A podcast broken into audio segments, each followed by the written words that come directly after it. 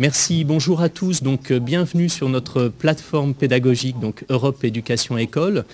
Aujourd'hui, j'ai le grand plaisir à Sèvres d'accueillir euh, deux classes. Une classe de DNMA de graphisme en licence première année et la classe de DMA deuxième année. Donc, ils sont tous euh, ici, bien attentifs, prêts à prendre des notes.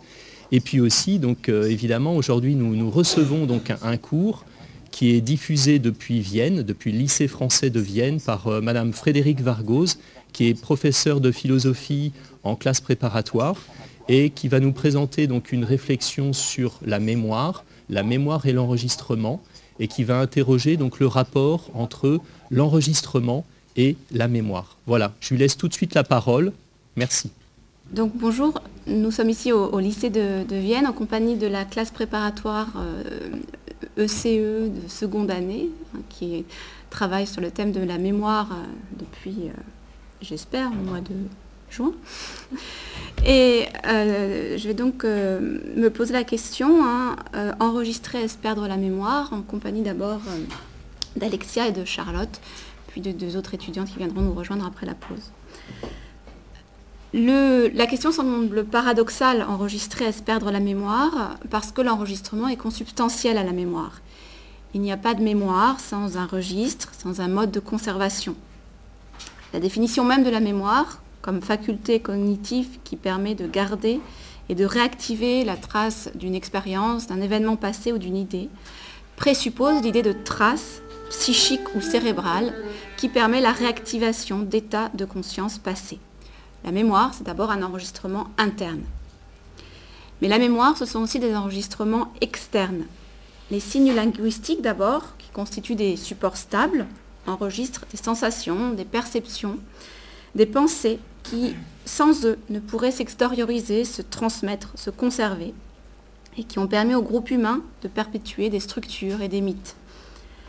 À partir de la deuxième moitié du quatrième millénaire avant Jésus-Christ, ces signes, jusqu'alors oraux, se sont écrits. Au XIXe siècle, l'invention de dispositifs d'enregistrement des sons, puis des images, a mis un terme à ce monopole de l'écriture euh, comme système d'enregistrement. Dès l'invention de l'écriture, les détenteurs du pouvoir politique ont euh, inscrit leur fait d'armes ou fait la liste de leurs possessions. Aujourd'hui, tout peut être enregistré par tous. Nous enregistrons continuellement, volontairement ou involontairement, ce que nous écrivons, puis stockons sur le disque de notre disque dur de notre ordinateur. Mais nous enregistrons également et stockons involontairement sur les serveurs de Twitter, de Facebook ou des, euh, fournisseurs de notre messagerie euh, ce que nous écrivons euh, à des proches ou à un public plus large. Nous enregistrons également ce que nous voyons en le photographiant ou en le filmant souvent en même temps d'ailleurs que nous le regardons.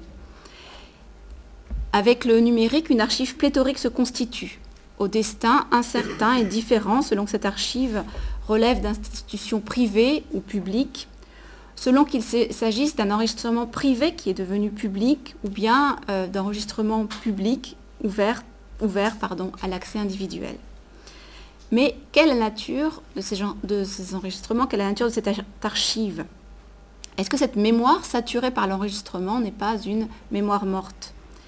N'est-ce pas parce que, comme l'affirme Pierre Nora, nous n'habitons plus notre mémoire que nous avons, et je reprends ces termes, l'obsession de l'enregistrement exact? Nous allons donc nous interroger euh, sur le lien entre l'enregistrement et la mémoire, euh, avec euh, comme arrière-plan cette phrase de Platon dans le Phèdre qui disait que écrire, c'est produire de l'oubli dans l'âme. Nous verrons d'abord que euh, lorsqu'on met en cause l'enregistrement, c'est qu'on distingue en fait euh, la mémoire interne, qui est cette faculté euh, psychique, et la mémoire externe, qui serait, hein, toujours d'après Platon, une contrefaçon de mémoire sous la forme des artefacts sous laquelle notre vraie mémoire s'extérioriserait. Nous verrons ensuite dans une seconde partie, je pense après la pause, hein, que cette distinction entre une mémoire interne et une mémoire externe euh, nous oblige à nous demander si la mémoire, même sous sa forme interne, psychique, n'a pas besoin de ces artefacts, de ces dispositifs techniques. Est-ce qu'il y a vraiment une mémoire qui serait purement interne? Et nous en conclurons que pour répondre à la question enregistrer est-ce perdre la mémoire, il ne faut pas tant distinguer enregistrement interne qu'externe que s'interroger sur les dispositifs techniques euh, qui régissent euh, l'enregistrement externe de notre mémoire. Donc tout d'abord, je voudrais montrer que si l'enregistrement est condamné, et en particulier euh, dans le Phèdre de Platon, hein, qui va servir comme texte de départ, si l'enregistrement est condamné, c'est au nom de la primauté de la mémoire interne sur toute mémoire externe. Alors, si, Socrate critique l'écriture, en effet, c'est parce qu'elle fait croire en l'inutilité de l'effort cognitif de mémoire, de la mémoire interne. Voilà, pour Platon, euh, l'écriture est une mémoire externe qui nous fait croire que nous pouvons nous dispenser de euh, la mémoire interne, d'un usage actif de notre mémoire interne. Je vais donc m'appuyer sur le dialogue de, Platon euh, intitulé Phèdre et euh, je, vais commenter les deux extraits que j'ai insérés dans le, dans le, dossier pédagogique et je m'appuierai hein, sur deux, deux, textes, deux commentaires déjà de ce, de ce texte. Hein. Le premier c'est La pharmacie de Platon de Jacques Derrida qui figure dans la même édition que, que, le, que celle que j'ai mentionnée de Phèdre. Et puis le deuxième texte, c'est un texte euh, de Yves Jeanneret qui s'appelle Y a-t-il vraiment des nouvelles technologies de l'information? où euh, dans le chapitre 1, le, euh, le Phèdre est commandé. Donc Platon dans Phèdre aborde un nombre de questions très variées, on le décrit parfois comme un dialogue sur l'amour, mais derrière ce thème, ce que Platon aborde, c'est la question du savoir et de la mémoire. C'est une double question en fait qui n'en fait qu'une parce que la question du savoir est la même, puisque le savoir est mémoire pour Platon, plus particulièrement hein, euh, le savoir est réminiscence. Alors pour comprendre cela, pour comprendre hein, le, lien pour Platon entre la mémoire euh, interne justement et, euh, et, le savoir, il faut peut-être faire un petit détour par un autre dialogue qui s'appelle Ménon. donc ce dialogue porte, toujours comme chez Platon, il y a des thèmes principaux et puis après il y a des sous-thèmes, donc ça porte sur la vertu. Euh, sur laquelle, euh, pendant une grande partie du dialogue, euh, Socrate et son interlocuteur Ménon n'arrivent pas faire la définition de laquelle Socrate et, Ménon n'arrivent pas à se mettre d'accord. et ils ne parviennent pas à se mettre d'accord, la recherche semble ardue et, on, comprend pourquoi vers le milieu du dialogue, au moment où Ménon énonce un paradoxe qui, est, qui, est, resté célèbre, euh, d'ailleurs sous le titre de paradoxe de Ménon. Le paradoxe est le suivant, comment chercher ce que l'on ignore absolument? Quel objet ou quelle partie inconnue d'un objet pouvons-nous prendre comme objet de recherche Puisque si je ne sais pas ce que, enfin je ne connais pas ce que je cherche, euh, comment me guider finalement, où, savoir chercher donc si je ne sais pas, il n'y a pas de raison euh, que, je prenne un chemin plutôt qu'un autre. Je ne, connais pas l'objet de la recherche, je ne peux pas je ne sais pas où chercher. Et puis deuxième branche du paradoxe, et même si l'on trouvait ce qu'on cherchait, supposé qu'on a réussi à commencer la recherche, eh bien, euh, comment savoir qu'on l'a trouvé, euh, puisqu'on ne connaît pas la vérité Donc paradoxe, je ne sais pas quoi chercher, je ne le connais pas par définition, et puis même si je l'avais trouvé, euh, eh bien, je ne saurais pas le reconnaître, puisque je ne sais pas ce qu'est le vrai. Donc ce paradoxe, il pose la question du, fondement de la vérité en deux sens. D'abord, il nous, dit, mais qu'est-ce qui va nous pousser à chercher la vérité? Il faut avoir un désir pour le vrai pour commencer à chercher la vérité. Et pour cela, il faut être capable de distinguer le vrai du faux. Or, précisément, si je cherche le vrai, c'est que je ne le connais pas. Donc, il n'y a pas de raison finalement que je ne me contente pas du faux. Donc, ça, c'est le premier, paradoxe. Hein. Et puis, il y a un deuxième paradoxe, c'est que euh, une fois que nous aurons trouvé le vrai, eh bien, euh, nous ne savons pas comment le reconnaître. Donc, à supposer, là encore, que nous soyons mis à la recherche du vrai, euh, puisque nous ne savons pas ce qu'il est, une fois que nous l'avons trouvé, comment nous savons qu'il est, vrai? Voilà. Et là encore, il faut savoir ce qu'est le vrai pour le reconnaître. Et c'est là que le rôle de la mémoire intervient. Socrate affirme que si, le paradoxe n'est finalement euh, n'est pas, euh, une aporie, si je peux le surmonter, c'est parce que euh, nous pouvons chercher le vrai et le reconnaître parce que nous le connaissons déjà. Si, je, si je me mets à la recherche de la vérité, si ensuite, une fois que je la, rencontre, eh bien, je la reconnais, c'est parce que je la connais déjà et c'est là que intervient la thèse célèbre que le savoir c'est une réminiscence.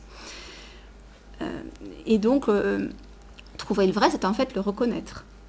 Qui fait que je, je, saurais ce qu'il est. Alors, comment expliquer que nous connaissions euh, déjà le vrai? Platon donne euh, dans le Ménon d'abord une explication mythique, euh, donc sous la forme du mythe de l'immortalité de l'âme. L'âme est immortelle, elle n'est jamais détruite, elle peut également renaître. Hein. il y a des périodes où elle n'est pas incarnée et puis après elle, se, réincarne. Et cette âme, elle possède un savoir inné de toutes choses. Elle a ce que, dit le texte, hein, l'âme a vu toutes les choses d'ici et celles de l'Hadès. L'âme immortelle a déjà euh, finalement euh, saisi le vrai et donc elle porte en elle ce vrai. Le mythe est ensuite suivi de l'analyse d'une situation d'apprentissage. Euh, c'est celle d'un esclave à qui euh, Socrate demande de chercher le, côté euh, d'un carré à la surface double d'un précédent. Je vous laisse réfléchir à ce que ça signifie. Et, donc, Socrate pose la question à l'esclave qui est ignorant, qui est censé être ignorant, et lui demande euh, de chercher par lui-même la réponse à cette question. Donc, euh, quel va être le carré euh, le côté pardon d'un carré dont la surface sera double de la surface d'un premier carré. Alors le jeune esclave répond d'abord de façon erronée, puis interrogé par Socrate, il s'interroge sur ses réponses, et puis reconnaît, va reconnaître qu'il se trompe. Première étape, il va s'apercevoir qu'il ne sait pas alors qu'il croyait savoir. Il ne croit plus savoir ce qu'il ne sait pas. Première étape indispensable hein, euh, dans la démarche de Socrate. Puisque une fois que je, sais que je ne sais pas, une fois que je ne crois plus savoir ce que je ne sais pas, eh bien je fais l'effort de le rechercher, ce qui n'était pas euh, le cas avant. Et il va chercher en lui-même la réponse, encouragé par Socrate, hein, qui lui dit que, euh, et qui pense que le savoir n'est pas extérieur en nous, mais qu'il est intérieur en nous, et que c'est en nous euh, que nous devons le, retrouver. Donc, le savoir est une, est une réminiscence, c'est l'activité de l'esprit par lequel celui-ci compare les empreintes sensibles des choses aux formes intelligibles qui sont en lui dans sa mémoire. Donc le savoir, hein, pourquoi est-ce que je peux savoir? Parce que, comme disait Platon dans le mythe, euh, j'ai déjà euh, eu l'intuition euh, du vrai. Et à partir du moment où j'arrive à, distinguer, enfin finalement à éliminer mes opinions erronées, à les mettre de côté, je vais faire l'effort de retrouver en moi cette vérité et de comparer hein, les empreintes que les choses sensibles laissent. Euh, sur moi pour euh, les comparer avec euh, les formes intelligibles, hein, les idées avec un, I majuscule, qui sont dans mon âme, même si je les ai oubliées. Hein. c'est pour ça que Socrate parle de réminiscence. Je les ai, ces idées, je les ai en moi, mais je les ai perdues, je les ai oubliées. Je, n'en ai pas une mémoire actuelle, consciente. Donc, le savoir est une reconnaissance par lesquelles je vais reconnaître euh, les formes intelligibles dont participe euh, le sensible. Euh, par exemple, hein, c'est parce que je vais comparer les différents exemples de vertus, de comportements vertueux ou non vertueux que je, peux examiner, à l'idée, à la forme intelligible de la vertu que j'ai en moi, que je vais pouvoir discriminer entre ce qui est vertueux et ce qui n'est pas vertueux. Je vais pouvoir m'interroger sur ce qu'est la vertu. Et euh, ici, hein, le, jeune esclave, dès qu'il va euh, faire l'effort, euh, va s'appuyer sur bah, sur, il va prendre conscience d'abord de la fausseté de son raisonnement, il va réussir à être capable lui-même de dire bah non, ce que je dis est faux, en s'appuyant sur les règles d'inférence logique qu'il a en lui-même. Voilà, il ne va pas, quelqu'un ne lui dit pas, c'est pas Socrate qui lui dit mais non, tu te trompes. Mais non, c'est Socrate qui examine ce que tu fais, est-ce que ce que tu fais est correct? Et donc, mais non s'appuie sur les règles d'inférence logique qu'il a en lui, mais qu'il n'avait pas pensé finalement à mobiliser, et peut comprendre qu'il se trompe. Euh, il va aussi redécouvrir en lui la faculté hein, de calculer la surface euh, d'un carré en relation avec la surface d'un premier carré. Pareil, ce n'est pas Socrate qui lui donne la règle de calcul, euh, mais c'est Socrate qui l'encourage par différents moyens à, la retrouver, à retrouver cette règle en lui. Et on comprend aussi avec cette idée-là hein, de, la réminiscence et du fait que finalement nous aurions déjà ce, savoir en nous il faudrait juste que nous le mobilisions. On comprend hein, pourquoi la porée est surmontée, pourquoi est-ce que je, pourquoi est-ce que je me mets à chercher la vérité bah, Parce que je l'ai en moi et que le sensible euh, que je, euh, dont je fais l'expérience eh euh, est toujours en manque d'intelligible, puisque j'ai cette connaissance première, cette oubliée des formes intelligibles, puisque euh, elles sont en moi, elles sont dans mon âme, euh, elles ont laissé une empreinte sur mon âme. Lorsque je vois le sensible, je sens bien que je n'arrive pas à le comprendre euh, seulement en, restant au niveau du sensible. le sensible est en manque d'intelligible, oui, mais je le sais parce que je porte en moi la mémoire de l'intelligible. Et donc, la mémoire, hein, la vraie mémoire, cette mémoire interne, dit Socrate, demande un, effort, un effort de mémoire. Et cet effort de mémoire euh, n'est possible que dans le cadre d'une parole vivante, d'un dialogue qui va euh, contraindre l'esclave à remettre en cause d'abord ses opinions premières, à rejeter euh, les apparences qui justement occultent les, idées intelligibles, qui occultent les essences, euh, donc ça demande un, effort interne à, l'esprit qu'il ne ferait pas s'il n'était pas dans ce, dialogue, dans cet échange vivant avec, euh, avec Socrate. Alors attention, Socrate appelle à un effort de mémoire, un effort de réminiscence, euh, mais il ne faut pas se méprendre sur l'effort demandé. Il ne s'agit pas en effet de reconvoquer un savoir extérieur que j'aurais appris par cœur. C'est pas ça l'effort de mémoire demandé par, euh, par Socrate. Ça n'est pas euh, vous dire apprenez par, cœur euh, des règles, ou bien un, cours, ou, bien la théorie d'un, enfin, la doctrine d'un auteur, et ensuite réciter là.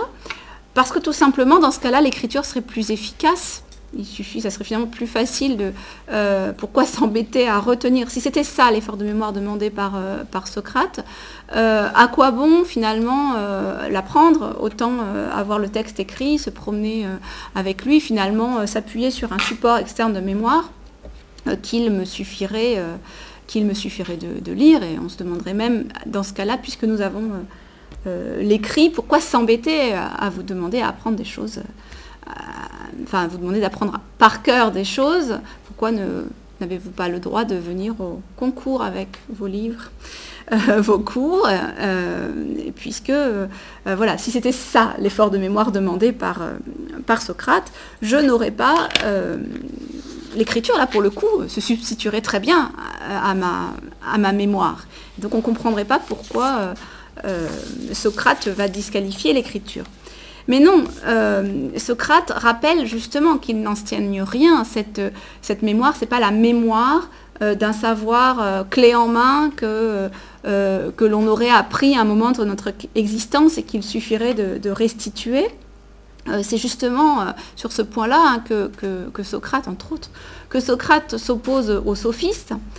Euh, les, sophistes hein, conseillaient comme, euh, comme Socrate d'exercer sa mémoire, euh, de l'apprendre, mais c'était pour parler sans savoir, pour parler sans jugement. Il suffisait justement d'apprendre ce que les autres avaient dit, de le noter et, de, et de l'apprendre ou de, l'écrire. Et d'ailleurs, le personnage de Phèdre, hein, dans le dialogue du même nom, eh bien, se promène avec sous son bras un rouleau lequel, sur lequel est inscrit le, discours de Lysias sur le beau. Phèdre, c'est celui qui lit ce qui a été écrit par un, autre. Voilà. Et c'est absolument pas cela hein, que défend évidemment euh, Socrate.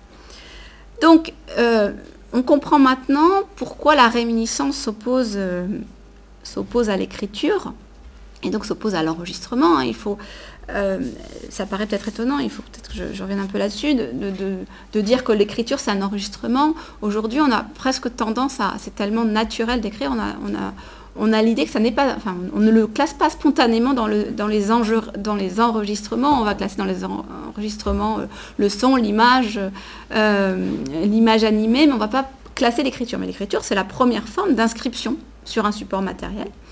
Euh, on pourra discuter plus tard aussi de, demander si déjà la langue orale n'est pas une forme d'enregistrement d'une certaine manière, mais en tout cas, voilà, le, fait de laisser une trace sur un support matériel, hein, c'est l'écriture la première qui le fait. Donc, quel rôle pourrait jouer l'écriture euh, dans ce processus de réminiscence? Et euh, c'est d'abord sous forme de mythe que Platon aborde cette question dans, Phèdre. Euh, la question du rôle de l'écriture, c'est le mythe de, de Teut, donc c'est le texte 1 du, dossier pédagogique. Donc dans ce mythe, Teut est présenté comme un dieu technicien un ingénieur qui euh, est appelé à comparaître devant le roi des dieux, Tammuz, euh, et qui présente à Tammuz tout un ensemble d'artefacts, de dispositifs finalement, sur lesquels Tammuz doit se prononcer. Donc doit se prononcer sur toutes les inventions de, Teut et en particulier sur, sur l'écriture. Alors, euh, pour Teut, l'écriture, c'est un, artefact, hein, un, artifice, une production euh, artificielle qui va apporter aux êtres humains plus de savoir, plus de mémoire, plus de science. L'idée de Teut, hein, c'est que grâce à l'écriture, euh, les êtres humains seront à la fois plus, savants et auront plus de mémoire. Il emploie un terme intéressant qui est le pharmacone. Euh, c'est un terme intéressant parce que c'est un, sens euh, équivoque. Le pharmacone, on pourrait le traduire plus ou moins par un élixir. Le pharmacone, c'est une substance qui, introduite dans le corps, va en modifier son fonctionnement. Voilà ce que c'est que le pharmacone, donc une substance qui, si je l'introduis dans le corps, modifie son fonctionnement. Euh, or, euh, comme vous le savez, euh, une substance qu'on introduit dans le corps pour en modifier son fonctionnement, ça peut être un poison ça peut être un remède. Voilà. Et c'est le double sens du mot pharmacone. Je peux faire du bien à mon corps en, prenant un médicament, je peux lui faire du mal, je peux même lui faire du bien en même temps que je lui fais du mal si le médicament a des effets secondaires. Et c'est ainsi que Teut désigne l'écriture, c'est un, pharmacone. Donc l'écriture, c'est un artifice qui va modifier le fonctionnement naturel de la mémoire. Et cette modification, dit est euh, une amélioration. Mais précisément, euh, pour Tammuz, le remède porte avec lui des dangers qui le transforment en poison. Voilà, exactement lorsque vous prenez trop de médicaments euh, dans des doses non excessives, eh bien, le remède se transforme en poison. Et justement, que, fait l'écriture? Eh Sous prétexte de suppléer la mémoire, de, l'améliorer, eh bien, elle va rendre encore plus oublieux. Euh, loin d'accroître le savoir, elle va euh, le réduire. Voilà. Paradoxe, ce qui se présente comme un, supplément à la mémoire euh, va être en réalité un poison qui va faire disparaître cette, mémoire. Alors pourquoi Pourquoi ce paradoxe? Ben, Tout simplement parce qu'elle nous donne l'illusion de pouvoir nous passer de l'exercice actif de la mémoire. Justement, si j'ai mon livre sous les yeux, euh, je me dis qu'il est bien inutile euh, de faire un effort euh, de mémoire. Je, si, si, si, je note la pensée, eh bien, que, la, pensée vraie, à supposer qu'on puisse la, noter, hein, c'est tout le problème d'ailleurs d'après Socrate, euh, eh bien, il me semble que j'ai l'impression, l'apparence, l'illusion de pouvoir me débarrasser de, cet effort de réminiscence hein, qui est long, euh, euh, de, cette dialectique qui me permet justement de,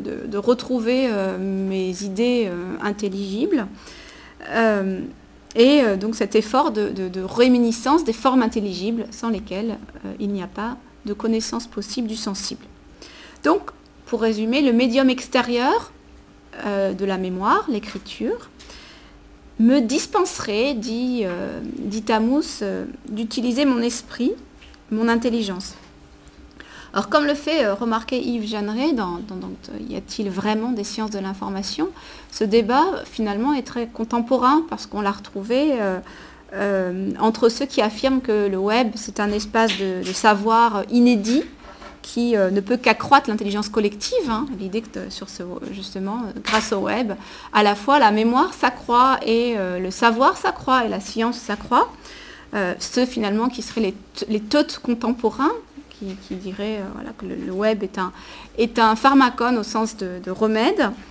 Euh, et puis ceux qui, au contraire, euh, seraient les tamous contemporains et qui diraient que non, justement, toute cette accumulation de, savoir, toute cette accumulation de mémoire externe, fait courir un risque à la fois au savoir et à la mémoire, car il dispense d'un effort véritable de mémorisation, mais aussi de compréhension. donc débat finalement très actuel sur l'écriture, qu'on pourrait tout à fait transposer hein, euh, à la question euh, du, web et de, l'utilité du web pour le, savoir et la science. Donc pour, euh, aux, yeux de, aux de il suffit d'inventer un artefact, il suffit d'inventer un dispositif pour transformer les facultés des individus. Finalement une, un lien direct entre l'invention, euh, l'invention du dispositif de mémoire et euh, euh, l'exercice même de la mémoire. Alors que pour, pour Socrate, justement, c'est ce qu'il ce qu'il explique dans le deuxième texte, qui est toujours dans le, dans le dossier, au contraire, pour pour Socrate, ce dispositif technique d'enregistrement n'est absolument pas de la mémoire et n'a même pas de lien avec la mémoire, c'est une contrefaçon de mémoire. Hein. et chez, Platon, de façon générale, les contrefaçons euh, se font passer pour ce qu'elles ne sont pas, mais en plus éloignent de ce qu'elles ne sont pas. C'est-à-dire en, se faisant passer pour, euh, pour de la mémoire, l'écriture nous éloigne de la mémoire, de la même façon que dans d'autres, euh, dans, Gorgias par exemple, la rhétorique qui se fait passer pour, euh, pour euh, du savoir nous éloigne du savoir. Là, c'est, le même, c'est la, même, la même dialectique. donc c'est ce qui est expliqué dans, ce deuxième extrait du, Phèdre. Hein. Socrate compare l'écriture à la peinture. l'écriture n'est qu'une imitation de, de la mémoire, et même elle est la pire des imitations, parce qu'il y a des imitations qui ne se font pas passer pour l'original, mais là, elle se fait passer pour l'original. J'écris et je crois que j'ai fait un acte de mémoire. Voilà. Euh, or, euh, non, j'écris et je n'ai pas, dit Socrate, euh, je, n'ai absolument rien fait qui avait à voir avec ce qu'est vraiment la mémoire. Comme le tableau hein, qui me fait croire en l'existence des êtres qui, sont représentés. Voilà. je dispose euh, je dispose de euh, tous mes cours écrits depuis le début de l'année et j'ai le sentiment que voilà, toute ma mémoire est là, alors qu'en fait, euh, ça n'est qu'une contrefaçon de la mémoire, ça n'est rien, ça, n'est même pas de la mémoire, ça risque juste de, me faire oublier que je dois faire un effort de mémoire. Donc l'écrit n'est pas de, la, de, la, mémoire, seul l'effort hein, de l'esprit est susceptible, de le transformer en mémoire. Euh, c'est ce qu'affirme donc, euh, Socrate. Hein, euh, l'écrit ne fait que, l'écrit n'est pas de la mémoire, il ne fait que répéter. Il n'a pas en lui-même ni la clé de, son interprétation, ni la clé de sa compréhension. C'est ce qu'on peut se demander en, un deuxième, point. On peut se demander, bon d'accord, on veut bien, suivre Socrate sur la première affirmation, à savoir la mémoire, enfin, la mémoire externe n'est pas en elle-même de la mémoire. Il ne suffit pas de, de, fabriquer un dispositif pour, euh, enfin, un dispositif technique pour euh, égaler une, faculté, euh, une faculté de l'esprit. On, veut bien le suivre là-dessus. on veut bien aussi accepter que finalement l'écrit lui-même n'est rien, qu'il faut toujours réactiver un écrit, hein, que l'écrit demande toujours un effort de, lecture. Hein. il ne suffit pas d'écrire, il faut encore qu'il y ait des, lecteurs. donc on, pourrait donc accepter cela, mais néanmoins on pourrait se dire D'accord, il ne suffit pas décrire pour avoir la mémoire, mais euh, est-ce que c'est quand même pas un bon support de remémoration, l'écrit? La question finalement qu'il faut se poser maintenant, euh, on accepte que euh, l'écriture ne soit pas en lui-même ou en elle-même de la mémoire. On, on qui dit qu'il suffit d'inventer un dispositif pour avoir de la mémoire, mais est-ce que quand même c'est pas utile? Est-ce qu'il vaut mieux quand même pas avoir les cours écrits ou bien euh, euh, voilà, avoir laissé des traces écrites plutôt que n'avoir laissé aucune trace écrite? Euh, est-ce que finalement on ne peut pas quand même utiliser l'écrit comme un support de remémoration? Mieux vaut un enregistrement que pas d'enregistrement. On peut le traduire comme ça. Mais en fait, la critique de, Socrate, Tamou, c'est plus radical. Non seulement l'écriture n'est pas de la mémoire, mais comme en plus elle dissuade de la mémoire, eh bien, est, il faudrait vraiment, il faut mieux pas d'écriture que de l'écriture. À supposer que nous ne nous faisions pas prendre à l'illusion, à la contrefaçon, hein, et que nous comprenions que l'écriture en elle-même n'est pas la mémoire, eh bien même dans ces conditions-là, même si nous ne nous faisons pas attraper par les apparences, eh bien l'enregistrement ne, va pas nous permettre, euh, et l'écriture en l'occurrence ne va pas nous permettre euh, de, bien nous remémorer. Alors c'est ce qui est dit dans le, c'est ce qui est dit dans, toujours dans ce texte 2. Hein. Euh, d'abord parce que euh, la raison principale, c'est que l'enregistrement ne garantit pas que ce qui a été enregistré soit bien reçu et soit bien compris. En gros, il ne suffit pas d'enregistrer pour que cela puisse ensuite être euh, inscrit dans les mémoires. Alors le problème se pose hein, pour tous les enregistrements, pas seulement pour l'écriture. Il est vrai qu'il y a une différence entre avoir pu entendre un discours enregistré sur, n'importe quel support et l'avoir compris. Ça, euh, il y a aussi tout un écart entre le fait voilà, d'avoir entendu toujours un, discours enregistré et d'avoir pu correctement l'interpréter. Donc il y a une distance entre l'enregistrement et sa compréhension. C'est la distance entre l'objet et puis le travail de l'esprit. Donc ça, premier problème. Au mieux, l'enregistrement est inutile. C'est ce que dit euh, Socrate dans ce texte 2. Au mieux, voilà, d'accord, j'ai écrit, mais euh, de toute façon, personne ne saura rien en faire de cette écriture, et donc au mieux, il, est inutile. Et au pire, c'est la, suite du texte, il mène à des contresens. Pourquoi? Parce que eh bien, le discours euh, écrit, dit, dit Socrate, à la différence du, témoin vivant, n'est pas capable d'expliquer euh, il n'est pas, d'une part, il n'est pas modulable, il ne peut pas s'adapter à son interlocuteur. Le texte restera euh, identique à lui-même, figé, euh, quels que soient les interlocuteurs, les lecteurs qu'il pourra, qu'il pourra avoir. et puis, il ne choisit pas ses lecteurs ou ses, auditeurs. Il passe, il est là, et chacun le, lit ou ne, le lit pas. Mais alors, on dit, bah, Finalement, quel est le risque là-dedans? Bah, Le risque, c'est que c'est le risque du, contresens. Si le lecteur, euh, il y a des lecteurs finalement qui ne peuvent lire le texte forcément au regard de leur, de leur situation historique, de leur, euh, de leur connaissance, qui ne peuvent lire le texte qu'en en faisant un contresens, qu'en, le lisant de, travers.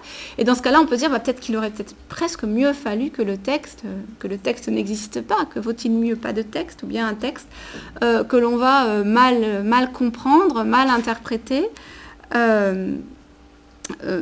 Au pire que l'on va, l'on va détourner et dont on va faire un usage finalement falsifié Hein, je vais utiliser un texte ancien en, le détournant euh, du sens original qu'il aurait pu avoir. Je vais détourner le discours écrit euh, de l'intention pour lequel il a été euh, écrit.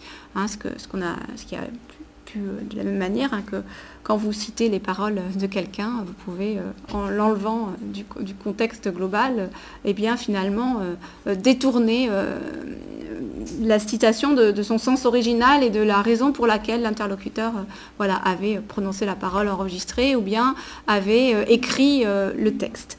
Donc au mieux, on avait dit l'enregistrement est inutile, au pire, il, au pire, il est dangereux. Au pire, il est dangereux parce qu'il suscite la manipulation.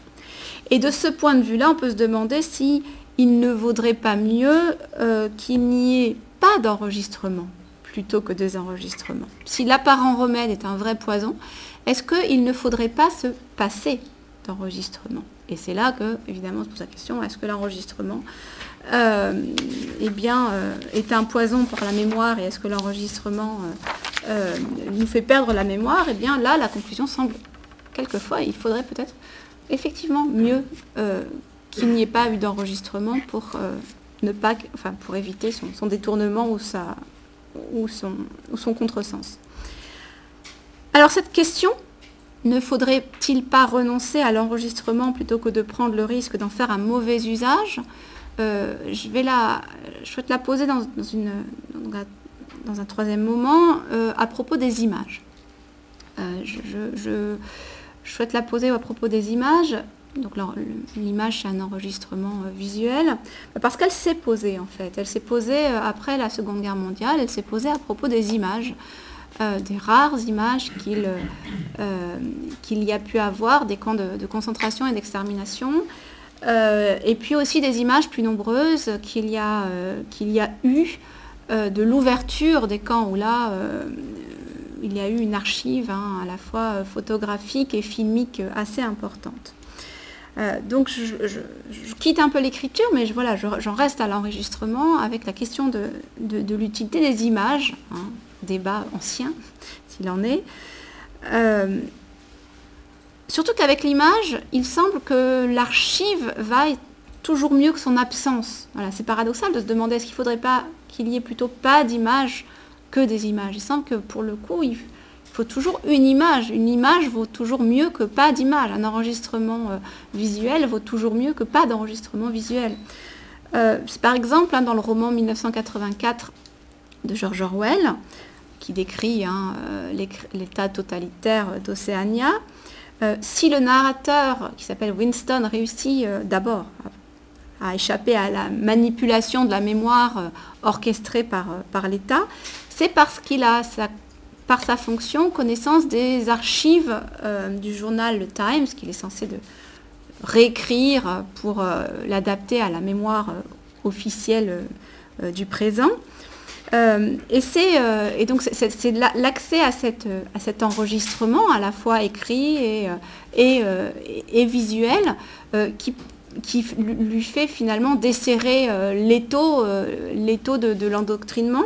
Et en particulier dans le livre, c'est une image qui joue un, rôle central, une image qu'il découvre par hasard, hein, dans les, euh, glissée dans les, dans les articles du, Times qu'on lui envoie. C'est la photo des, participants à une réunion euh, du parti euh, unique, bien entendu. Et à, cette réunion du parti, sur, sur cette photo, euh, il y a trois, euh, trois, individus qui étaient des, membres éminents du parti, Jones, Aronson et Rutherford. Et ces trois, ces trois participants ont plus tard été purgés, comme ça peut se faire dans, des, dans des, dictatures bien, bien réelles. Et donc ils ont, ils ont subi des purges. Et donc ils ont disparu de, la mémoire euh, officielle. Et en particulier lorsque, euh, lorsque cette photo est prise, à la date à laquelle cette photo est prise, ils étaient censés hein, être sur le sol ennemi en train de conspirer contre l'État. ce qui avait conduit à leur, à, leur, à leur internement, enfin leur emprisonnement et euh, à leur exécution. Et donc en voyant cette photo, cette image, euh, Winston se dit, euh, c'est là que tout d'un coup, c'est un moment décisif. Alors ça n'est qu'une image, mais c'est un moment décisif. Il se dit, je le cite, hein, il n'y avait qu'une seule conclusion possible, les confessions étaient des mensonges. Voilà. Alors dire cela, c'est dire que la mémoire officielle, l'histoire officielle écrite par, par l'État, tout d'un coup euh, et, déconstruite.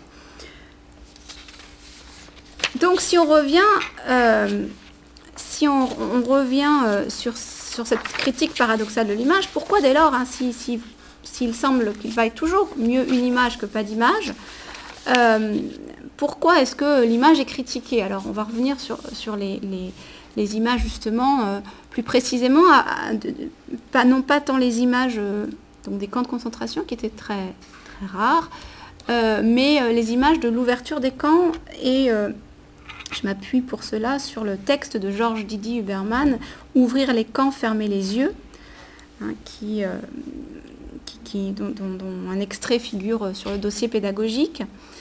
Euh, alors il commence par, euh, par, expliquer pourquoi on se méfie des images, et de ces images en particulier.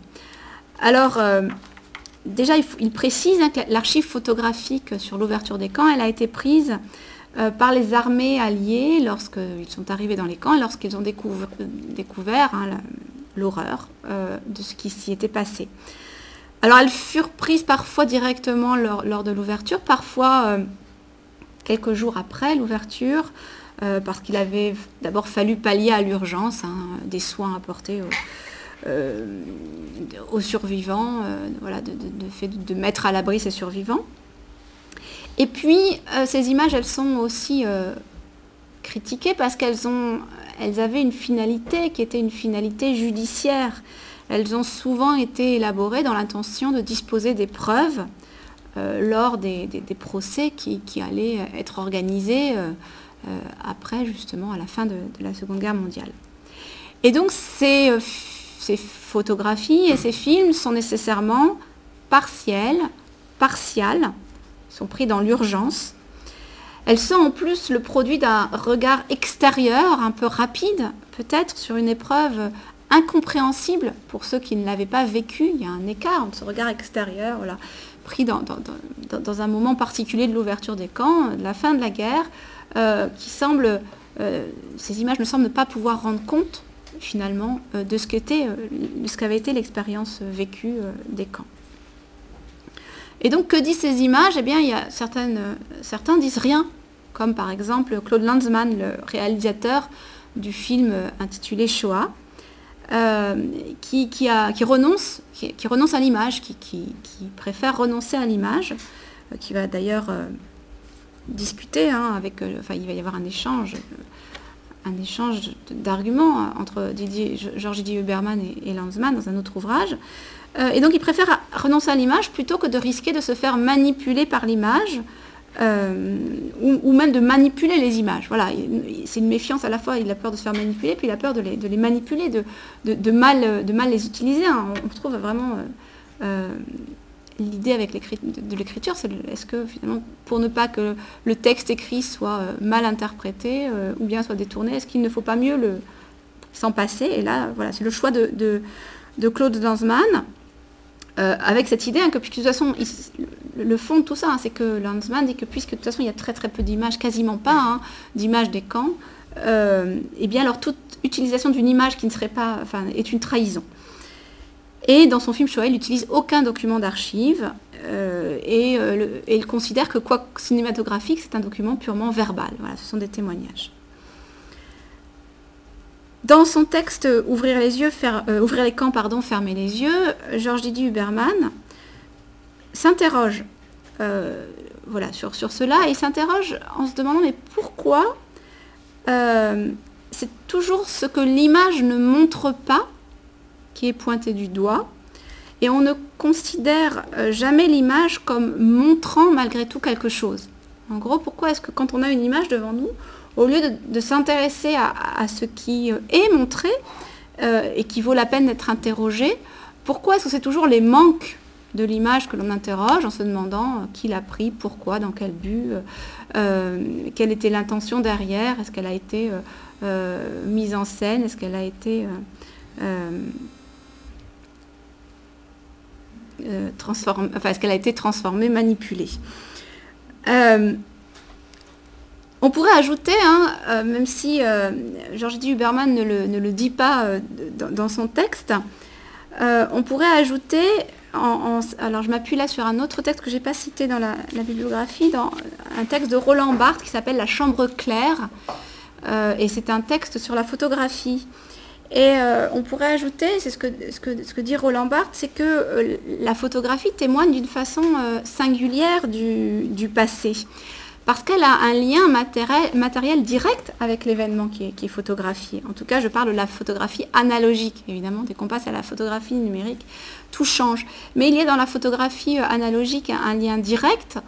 Euh, pourquoi? Parce que la photographie, elle garantit d'une certaine manière, à la différence de l'écriture d'ailleurs, elle garantit la ressemblance entre l'enregistrement et le, passé enregistré, en ce que cette photographie, elle est comme une émanation Hein, direct de cet objet, puisque ce sont les, euh, les rayons lumineux qui vont être réfléchis par l'objet, qui vont, euh, euh, venir, voilà, qui, vont s'imprimer sur le film photographique.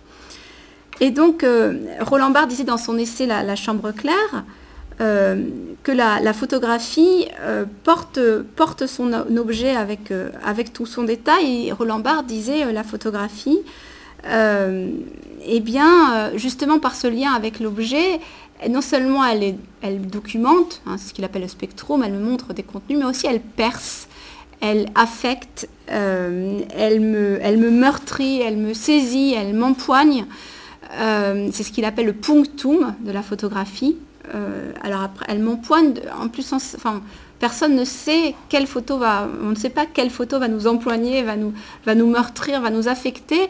Et pourquoi, de quoi prend-on conscience En fait, en voyant la photo, on prend conscience. Roland Barthes dit, euh, dit ça, prend, on prend conscience que quelque chose a été. Voilà. Il dit, à la fin du livre, il dit, bah oui, tout ça pour arriver à là, mais en même temps, c'est essentiel. La photographie, justement, parce qu'elle émane directement de l'objet, elle me fait prendre conscience que quelque chose a été. Et donc, euh, de la même façon, selon Georges Didi Huberman, il y a bien, voilà, l'image est importante. Euh, il y a une lisibilité de l'image, même si euh, l'image n'est pas directement lisible. et, même, même, si l'image ne se suffit pas à elle-même. Et ce sont les conditions de cette lisibilité qu'il analyse dans Ouvrir les camps, fermer les yeux et après la pause, je crois, euh, Alexia et Charlotte, euh, qui ont lu ce texte, nous en feront un, compte-rendu. Voilà, merci beaucoup donc euh, Frédéric, on vous a très bien, très bien suivi ici à, Sèvres. écoutez, alors ce que, ce que je voudrais peut-être, puisque là on, doit faire une, pause, mais avant cela, peut-être qu'il y a déjà des, questions. Et ensuite, nous, évidemment, nous, nous écouterons vos, élèves et puis la, deuxième partie de, l'exposé.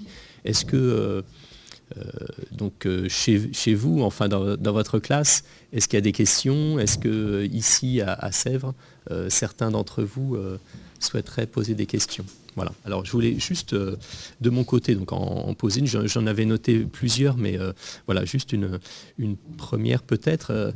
Est-ce que alors nous avons bien, bien suivi donc la, réflexion sur cette idée que l'enregistrement aussi, si on se réfère au texte de, Platon, pouvait être trompeur, ou en tout cas qui n'était pas suffisant. Euh, mais est-ce que finalement cette, ces, remarques et ces, critiques, en un sens de, l'enregistrement, euh, ne devraient pas se, compléter d'une réflexion sur euh, ce qu'est aussi la lecture hein, lorsqu'on parle du, texte le, texte que nous lisons, donc qui a enregistré peut-être une pensée, il se trouve qu'il n'est pas seulement lu, il est aussi interprété pour être compris, finalement, il, pourra même être compris de différentes manières, mais euh, est-ce que cette question de, l'enregistrement ne doit pas être complétée finalement d'une réflexion aussi sur euh, la notion d'interprétation? Voilà la, question que je voulais vous, poser. Donc euh, déjà, première question, je dirais. Oui, tout à fait. Le, grand absent du texte du Phèdre, c'est le lecteur. Euh, et donc, euh, il n'y a pas d'interrogation parce qu'en fait, c'est un complexe. Euh, il y a l'enregistrement, il y a le producteur de l'enregistrement et puis il y a celui qui, qui visionne ou lit ce qui est enregistré. Et donc, il y a toute une question sur la, qui n'est pas abordée hein, par, par, Platon sur la lisibilité de l'enregistrement. Et justement, hein, c'est ce que vont, ce que vont faire ensuite Alexia. Et c'est pour ça que je ne voudrais pas trop, trop en dire. C'est ce que vont faire Alexia et Charlotte en, vont, aborder cette question en se demandant quelles sont les conditions de lisibilité d'une image, en se demandant avec Georges D. Huberman quelles sont les conditions d'une image. Parce que cette question pour, la lecture, elle est, vraie pour n'importe quel, quel enregistrement. il y aurait une autre question qui est est-ce qu'on lit, une image, ou est-ce qu'on fait autre chose avec une image, ou est-ce qu'on lit un film? Mais, évidemment, et ce qui est intéressant, hein, juste peut-être pour euh, pour anticiper, euh, sur, euh, pour Georges Didier Huberman, lire, lire une image, ça suppose de monter cette image avec autre chose qu'elle-même. et ça suppose en particulier de, monter cette image avec, avec des textes. voilà. Et donc, effectivement, la question de l'interprétation, on peut, après projeter sur, sur la, question de l'écriture, enfin, on peut, on peut, faire le parallèle. comment est-ce qu'on lit bien un, un texte Est-ce qu'il faut d'autres textes euh, C'était la, question que je me posais. Est-ce que finalement le texte tout seul, effectivement, il n'y a pas, si je, n'ai pas, je dispose pas du savoir par ailleurs qui me permet de, le comprendre, de, ne pas euh, l'interpréter de façon euh, anachronique. Et donc, est-ce qu'un un texte tout seul peut-il se lire? Est-ce que j'ai besoin de plusieurs textes pour lire, un texte? Et, et c'est pour ça que Georges D. Huberman parle de montage pour lui toute euh, bonne lecture d'image suppose un remontage euh, de, l'image. Il ne faut pas croire que l'image, et je crois qu'on peut dire euh, peut-être, on peut dire la même chose du texte, c'est peut-être moins évident, mais c'est une question intéressante. est-ce que le texte tout seul se suffit à lui-même pour être lu? Pour l'image, il paraît assez évident que non.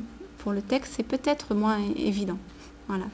Merci beaucoup pour cette, cette, réponse qui est éclairante. Donc je vois que j'ai une collègue là dans, le, dans la salle qui, souhaiterait aussi euh, venir poser une question. Donc voilà, on va l'écouter, euh, on, entendra votre réponse, puis ensuite nous ferons une, pause de, de, cinq minutes. Voilà. Alors moi j'ai pensé pendant toute cette conférence aussi euh, aux civilisations où la culture orale était primordiale, hein, où il n'y avait pas d'écrit, notamment en Afrique. Et euh, je me suis dit comment l'enregistrement de, cette oralité n'a pas aussi, euh, comment dire, été le, le, le, moment d'une transformation et d'une évolution aussi de la parole. Euh, comme on a parlé de l'écrit, la manière dont on lit l'écrit, comment ça peut être interprété. Mais est-ce que dans cette oralité, il n'y a pas eu aussi transformation, modification, métamorphose de cette mémoire orale euh, voilà, qui, s'est passée peut-être sous forme de, je sais pas, de, mythes, de légendes, de, réalités aussi qui se sont transformées au fur et à mesure de, euh, l'oral. Alors ça, c'était une chose. Et puis, euh, quand vous avez parlé de, des images pour les camps, j'ai pensé aussi à cette...